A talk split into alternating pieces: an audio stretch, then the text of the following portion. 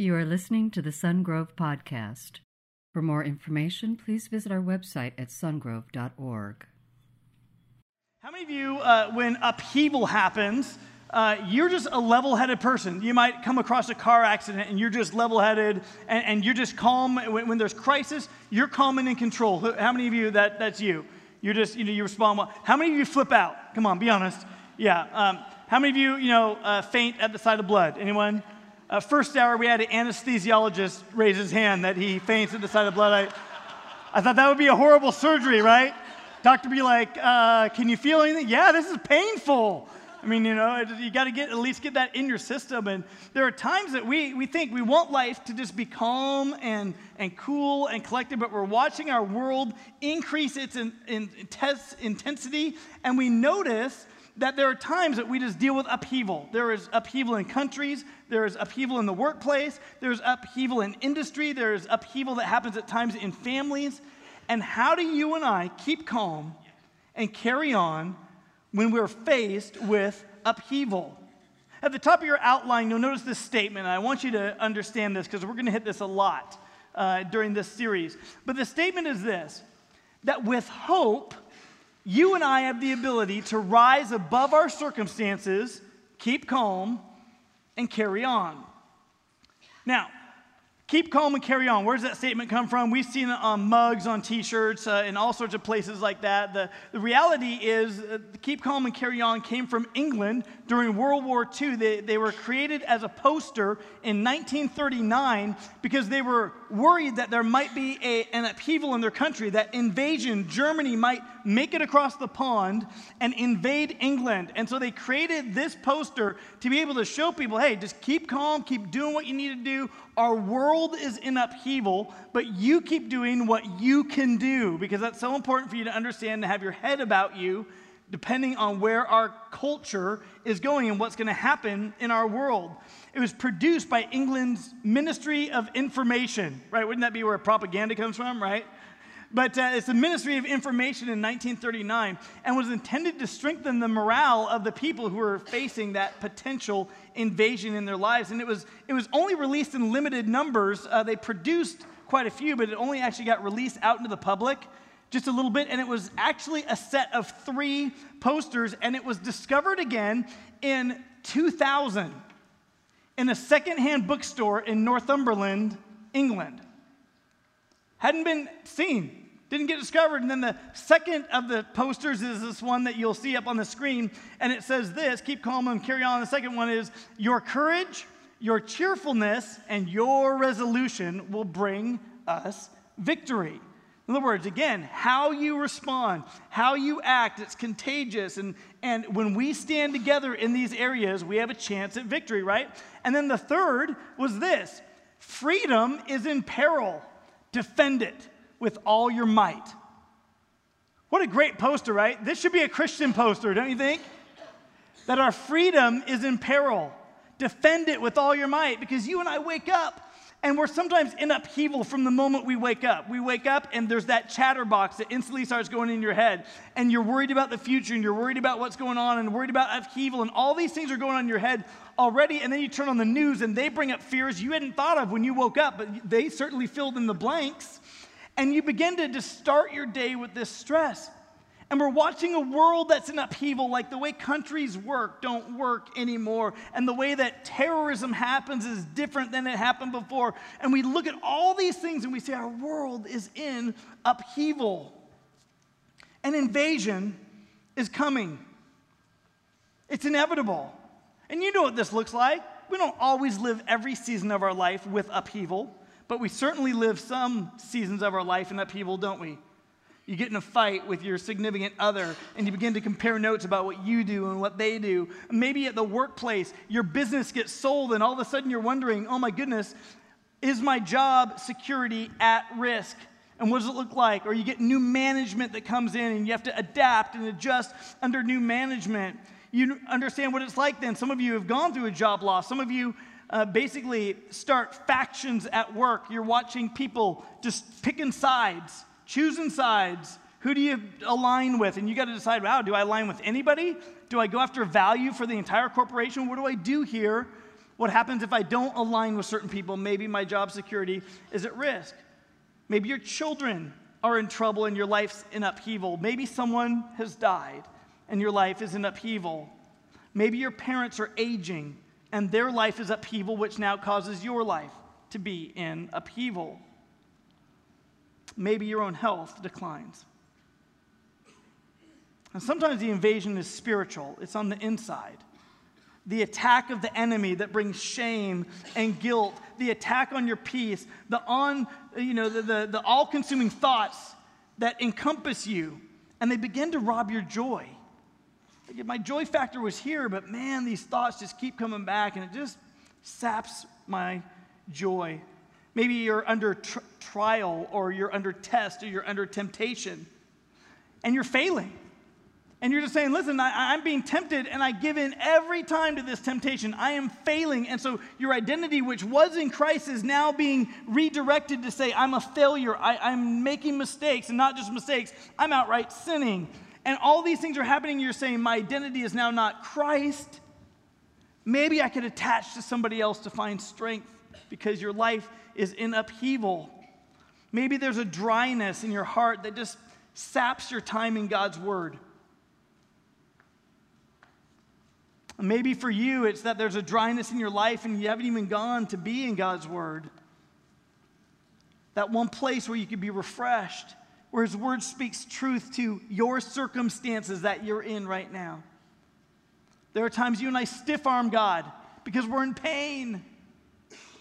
And He's saying, Draw close to me. Invasion is inevitable. So, how do we keep calm and carry on? when dealing with upheaval.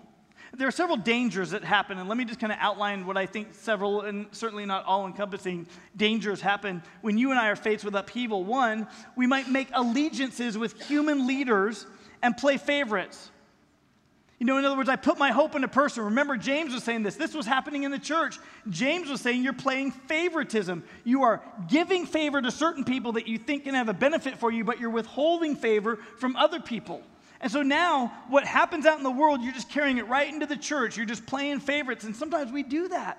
When our life gets in upheaval, we want to cling. We want to cling to somebody or something to say, hey, can you help me walk through this season of instability? So we cling to a human at the expense of approaching God. A second danger is this that you fail and you think your identity has changed.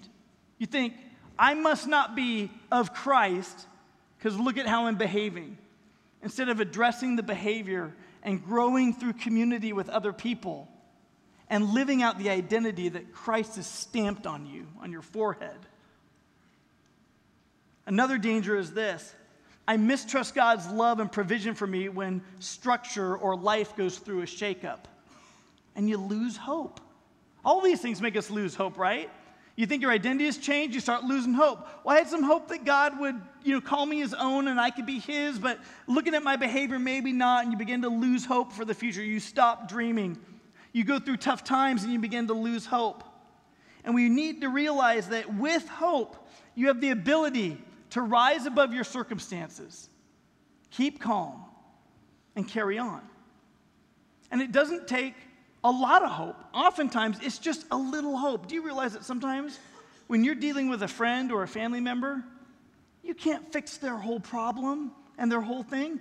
But if you could give them just a little hope, like 5%, it's amazing what doors open up from there.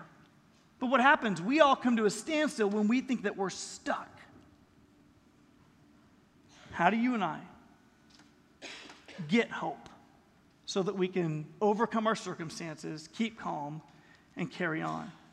Well, there was a church in the city of Corinth, and it was facing some upheaval. Uh, this church was founded by Paul as he was traveling around as a missionary, and he would go from one location to another. And when he would bring the gospel, the good news, he'd bring hope about Jesus to a culture that was hopeless. It looked a lot like our culture. There was a lot of sexual immorality in Corinth in those ancient days. There was a lot of just worship of false gods in those days.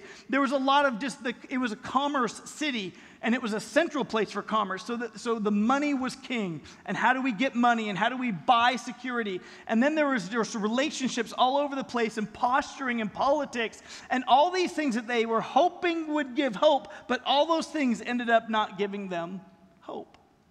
Paul shows up with the hope of new life in Christ. And people start to believe. And so he gathers these people together. He starts a church. He begins to work with them. And then he continues on a missionary journeys after he's discipled some who step up into leadership. But now Paul writes a letter back to this church because they're in the midst of some upheaval. And let's look and see what that upheaval is. If you have your Bible, open with me to 1 Corinthians chapter 3, beginning with verse 1. He says, Brothers and sisters, I could not address you as people who live by the Spirit, but as people who are still worldly. Let me just pause right there for a minute. What if Paul were to write a letter to Sungrove Church? What if he were to write a letter to us? Could you imagine if he said this? I couldn't address you as people who live by God's Spirit. Because you don't, you're just worldly you live and do your life and you kind of add God to it, but you're not being led by God's Spirit, right? He says it this way He says, You're mere infants in Christ. I gave you milk, not solid food, for you were not yet ready for it. Indeed, you are still not ready. You are still worldly, for since there is jealousy and quarreling among you, are you not worldly? Are you not acting like mere humans? For when one says, Well, follow Paul, and another says, I follow Apollos. Are you not mere human beings? If you're taking notes today, you'll realize that when people bring jealousy and quarreling into a church, it shows that they are making judgments like the world does. So here you and I are. You walk into a church and you begin getting picking sides saying, Well, I follow this preacher, I follow that TV evangelist, I follow this speaker, I follow this author, that author. And you walk into a church and you get around other people and you start choosing sides. And he says that's worldly because quarreling starts and arguments start. James reminded us in the previous book we looked at that we make those internal thoughts become ownership in our heart. And now, coming out of our mouth and our favoritism and other things that we show, we're proving that we have evil in our hearts that are working themselves out into our actions, how we treat one another. And we just do what the world does. We just basically take what we learned in the world and we bring it in the church. What we learn in the workplace and we bring it in the church. And he's saying, You're not to be like the world, that's worldly. You should be like those who are of Christ. And how we treat one another is different in the church. And some of you have experienced this. Some of you are here today because you were in a situation in another church where a church fight happened, or there was you got burned by a church, or you felt like you really got judged by a church. And if you did, I am so sorry because that again is not what Paul would do. It's not what Apollos would do. They would point you to Christ. So Paul plants a church. Apollos comes along as the regular preaching, teaching guy in the church and the people were beginning to choose sides. You and I, when we are faced with upheaval, it's natural for us to want to do that, to cling to something to protect our security. What's at stake? Freedom. That's what's at stake. We're trying to trade our freedom in Christ to indebtedness to another person. So we're trying to say, I am free in you, Lord, and I am a co worker and I work with other people and it's for your kingdom. And all of a sudden, upheaval happens. And we begin to go, Who can I cling to? I don't want to be bonded to Christ. I want to be in servant to, to another person and put my allegiance in that human being. And we begin to attach to someone. Freedom is in peril. Defend it with all your might. Why does Scripture tell you and I to capture our thoughts and make them obedient to Christ? Because freedom's at peril. That's why. We are to take our thoughts captive and make them obedient to Christ. We're to take our internal judgments captive and make them obedient to Christ. We're to take our allegiances that we want to cling to somebody else and make them obedient to Christ.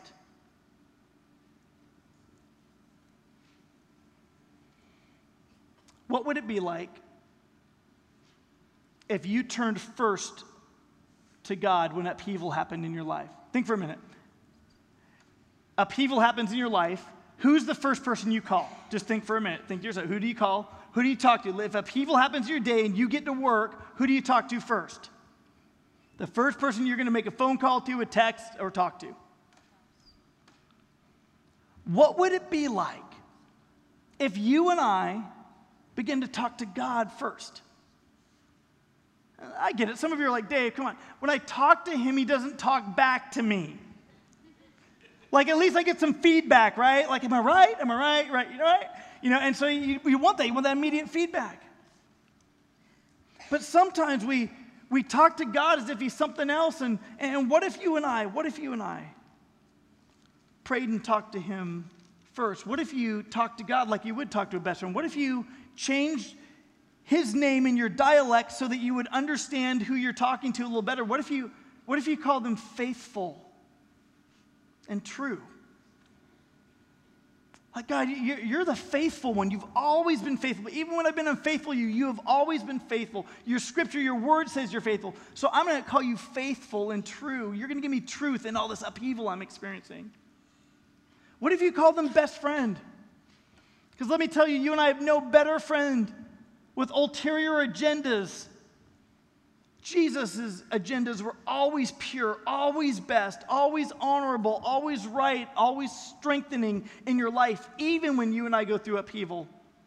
His motive is still good to bring about growth, and sometimes he'll let us hurt to grow. But it's pure. And what if you called them best friend? And he said, Best friend, I, I'm in this upheaval right now, and I don't even know what to do. And sometimes I just feel like running away from you, stiff arming you, running back to old stuff, whatever, right? What if we begin to talk to God first? Wouldn't it be there that we would begin to find hope, overcome our circumstances, keep calm, and carry on? Well, how does discouragement happen? I'm reading a book right now, and, and the book says there's three ways discouragement oftentimes happens. And it says this you know, number one, stuff happens, life happens, right? You have unexpected bills. You're like, I was not, I didn't see that coming. I didn't think that was going to break down. I didn't know that was going to, you know, break. I didn't see that bill coming at that time. I haven't planned for it. You might have health problems. I didn't see that coming. All of a sudden, health problems happen. You might have fears about your future and just life. Life happens, right? And so all of a sudden, we get discouraged by that stuff. We're like, oh, I thought I was making headway, but I'm not as healthy as I thought I was. I thought I was making headway, but I'm not financially solvent as I thought I was. And then the second thing is people around you say negative things, or maybe they're just really negative people, or maybe they do harmful things to you. And all of a sudden you're like, it was bad enough that life happens, but now it gets heaped on by somebody else, and it's just as tearing down. And some of you might look at your friends and go, These friends are my friends, but they're not really friends to me. Why? Because I leave more discouraged after I meet with them than anything else. Man, you would get on a plane and travel across the country to meet with somebody who encourages you, wouldn't you?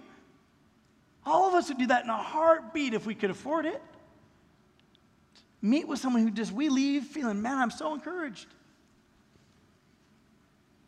And then the third source of discouragement, if we're honest, for me, it's myself. And I'm probably the strongest of all those, and maybe you are too. So, what happens? Life happens, then there's people around us who happen, then our own inner talk begins to discourage us. And we need to realize that with hope, you have the ability to rise above your circumstances, keep calm, and carry on. And my role as a leader is to point you to Jesus. If, if I point you to me, then we're all in trouble, right? Because I'm a human being just like you. I'm not Paul. I'm not even Apollos. We're human beings. But my role is to point you to Jesus because that's the source of hope you're taking notes today, when Christian leaders point people to the good shepherd, they're taking the role of co workers. What does that mean? that our job is to point you to the good shepherd. There's one good, je- good shepherd, it's Jesus Christ, and it is not me. My job is to point you to the good shepherd. Our job is to worship the good shepherd. It's not to worship what happens up here, it's, to, it's not to be distracted by the art of what happens up here, it's to worship Almighty God. And we worship Him. Paul says it this way in verse 5. He says, What, after all, is Apollos? And what is Paul? only servants through whom you came to believe, as the Lord has assigned to each his task. It's so interesting to me that he doesn't say who, right? It should be who is Paul and who is Apollos. But I think Paul does this on purpose. He says, What? What's Paul? It's disarming. What's Apollos? We are only co workers, we are servants of Almighty God. So, why put favoritism and attachment to us, is what he's saying. Why choose sides and compete and compare and let envy and jealousy and quarreling exist among you? He goes on and says this in verse 6 I planted the seed, Apollos watered it, but God has been making it grow. So neither the one who plants or the one who waters is anything, but only God who makes things grow. The one who plants and the one who waters, they have one purpose, and they will each be rewarded according to their own labor. For we are co workers in God's service. You are God's field, God's building. And sometimes you and I have been discouraged. You may have been a part of a church and that leader failed, or you may have been part of a, an organization or a church and somebody was discipling you and they, they relocated, they moved somewhere else, and you're like, how is God ever going to fulfill that person's role in my life? And God's going, because I'm the good shepherd. Because I'm the one who raises up the right person at the right time in your life to take you to that next level. That person may have planted in your life. Somebody else is watering your life, but God's saying, I'm causing the growth. He is the good shepherd. What happens though, we live in a world where we see leaders all the time trying to draw the crowd, the people to themselves. But when leaders manipulate to draw people to themselves, they build a faulty foundation itself through envy and jealousy. It just reveals what, what have you built? When you draw people to yourself, what are you building? Think of this think of a divorced couple. And they're trying to each draw the kids to themselves, right? They're fighting over the kids. They're using the kids as pawns. They're in a conflict. They're each trying to draw the kids to themselves. What, what does it communicate to the kids? There's jealousy, there's envy, there's quarreling. You're using me to fight.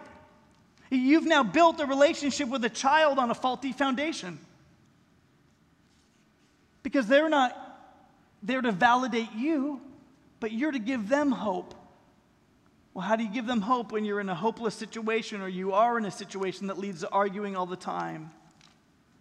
Could you imagine changing that dynamic in a way that impacts your kids? What about at work? Could you imagine changing how that operates and not giving in or not leaning on a faulty foundation? But what happens? You and I get discouraged, and when we get discouraged, we choose human allegiances and we act immaturely. We act like little kids. Corinth was doing that. This town was doing that, and the believers in this town were doing that, and it was making its way into their church, and they were quarreling, they were experiencing jealousy.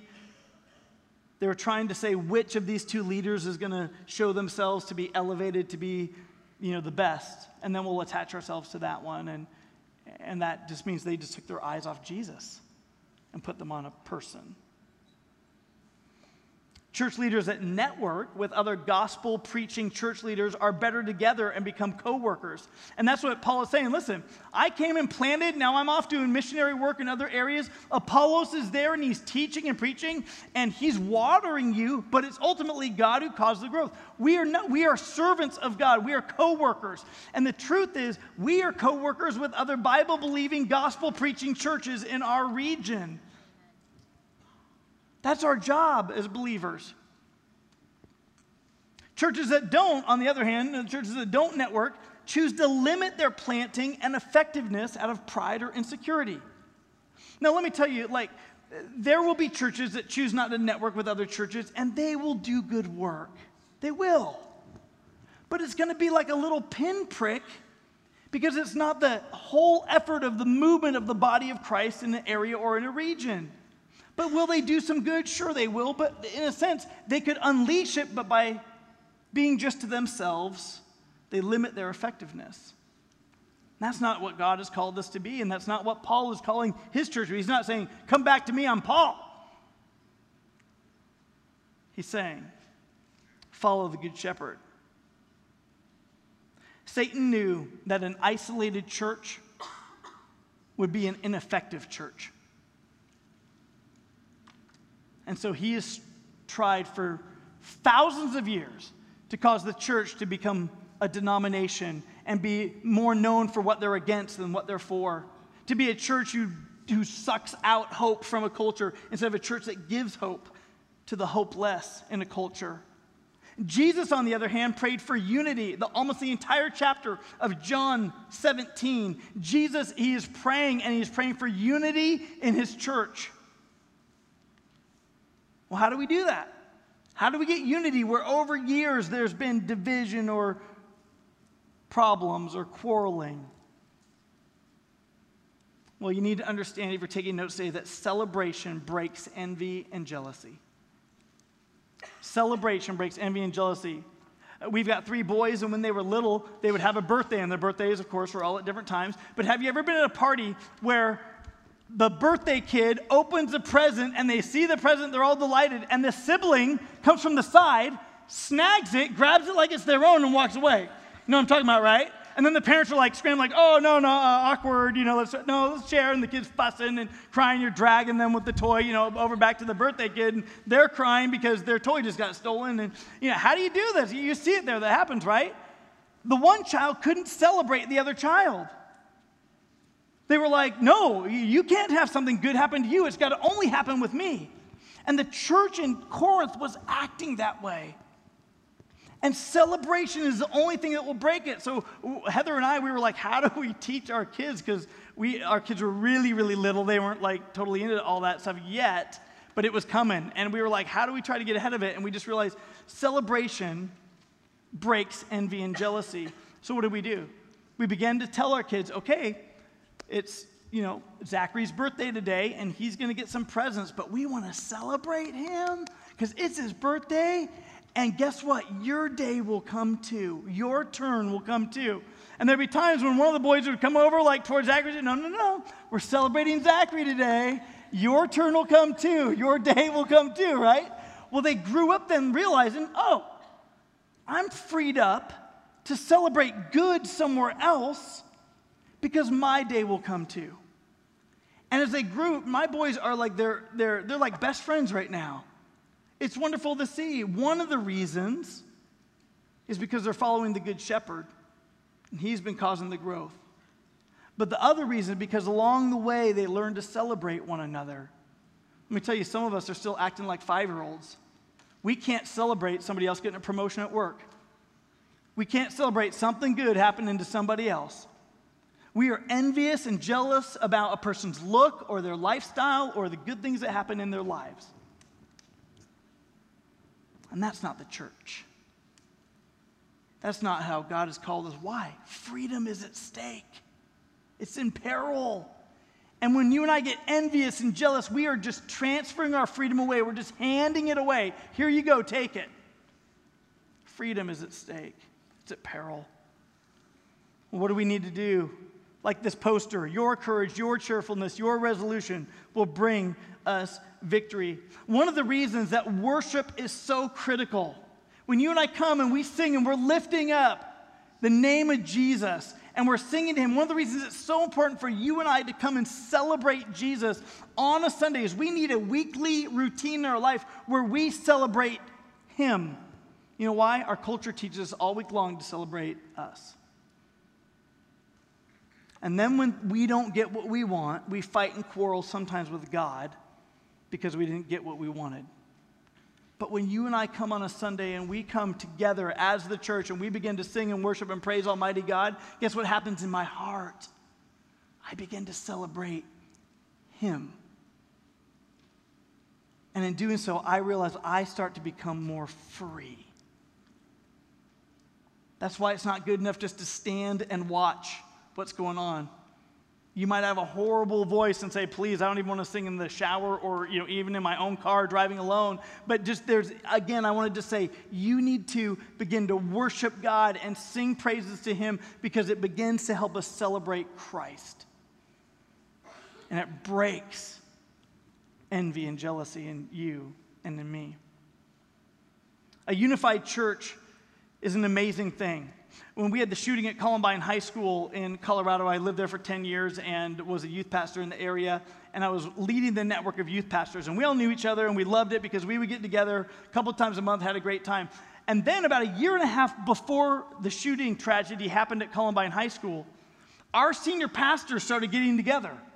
And they started getting to know each other. And we loved it because we were like, we've been meeting for like eight years. And we're like, you know, finally our bosses, you know, those senior pastors, you know, boy, they finally got to know each other out there. You know, we were like, you know, we thought we were all that because we were like getting networked and unified, but they were still stuck in their denominationalism and their, their prejudices. And, and we began to watch the Spirit of God move in the hearts of pastors and bring them together over a prayer meeting.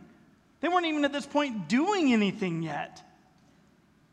And we began to see their hearts warm to one another, and they began to get at this point where they were like loving each other and trusting. And why? Celebration begin to break down territorialism among the church. And praise be to God that He would do that. It was His movement that did that because when the shooting happened at Columbine, the church was able to respond as the church in a unified way to a community that was so hurting. And there were people who, when that shooting happened at Columbine, across the world, it brought up loss for people who'd experienced loss in almost any way, even years before. One of my coworkers his son, years before, 17 years before, went into a park with a shotgun and he committed suicide. And when the shooting happened at Columbine, it brought that old wound up fresh for him, just like it did for so many people across the country. When young people shoot young people, it just brought that up. But that's where hope can begin. The church responded as a church. I'll be honest with you. I watched the impossible happen. I watched the state of Colorado put on a worship service. When they did a memorial, it was Christian singers singing. It was Franklin Graham, a Christian preacher, preaching. I watched my state at the Capitol put on a worship service. Could you imagine that here in Sacramento?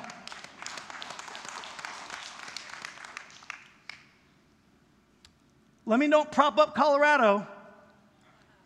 They're the first to legalize abortion. They're the first to legalize, well, among the first to legalize pot. So I'm not propping them up. I'm just saying the impossible happened. Of all places, could you imagine if the church acted like the church, that when tragedy would strike, that our culture would be changed, that our state would put on a worship service up at the Capitol? But that's what happened. It came through loss, but it bred new life. Here in Elk Grove, we've got what we call the church at Elk Grove.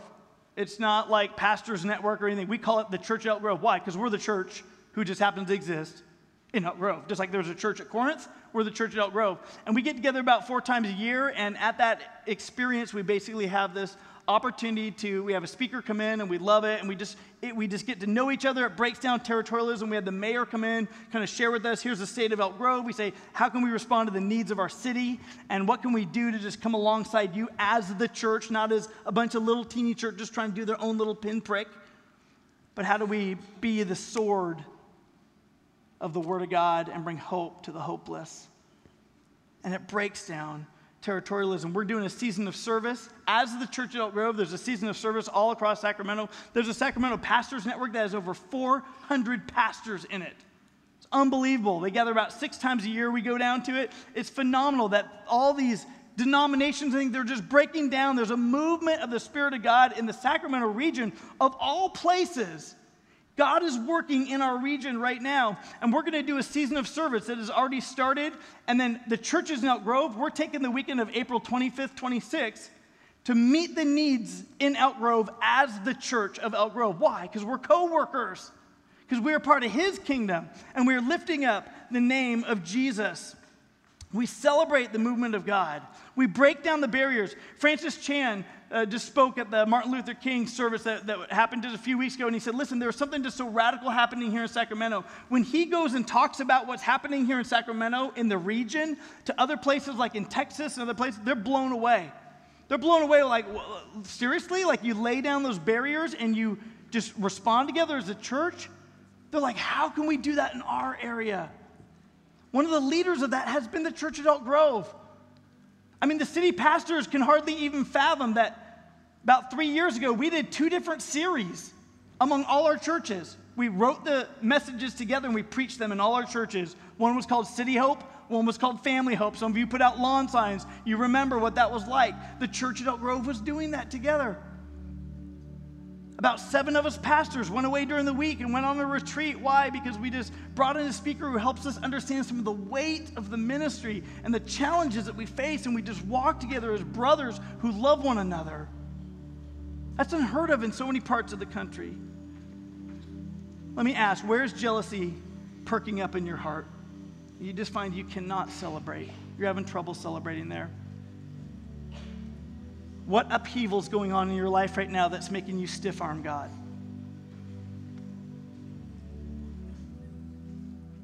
You know, sometimes our self talk has been so strong that we need to pray with somebody else. And in just a little bit of time, you'll have opportunity to pray out loud with another person just to help break that stuff that goes on in our heads. But can you imagine what hope is birthed when divorced parents celebrate the other parent instead of pulling the kids and resorting to jealous quarreling. Can you imagine what hope is birthed when couples stop keeping score about what, well, here's what I bring to the table, and here's what you know you did, and here's what you didn't do. And what if you begin to celebrate the good that the other person did, as small as you might think it might be? What could happen in your relationship? What could happen? What kind of hope could be birthed when you stop choosing sides in the workplace and you start celebrating whatever brings value to the company? Whatever brings value to your culture and to the corporation. And stop the fighting and the quarreling and the bitterness and the envy. And you start saying, I'll celebrate. I'm not choosing sides. I'm, I'm, I'm outside of that game because I'm part of the body of Christ. With hope, you have the ability to rise above your circumstances, to keep calm, and carry on. Thank you for listening to the Sungrove Podcast. For information on Sungrove Church, visit our website at sungrove.org.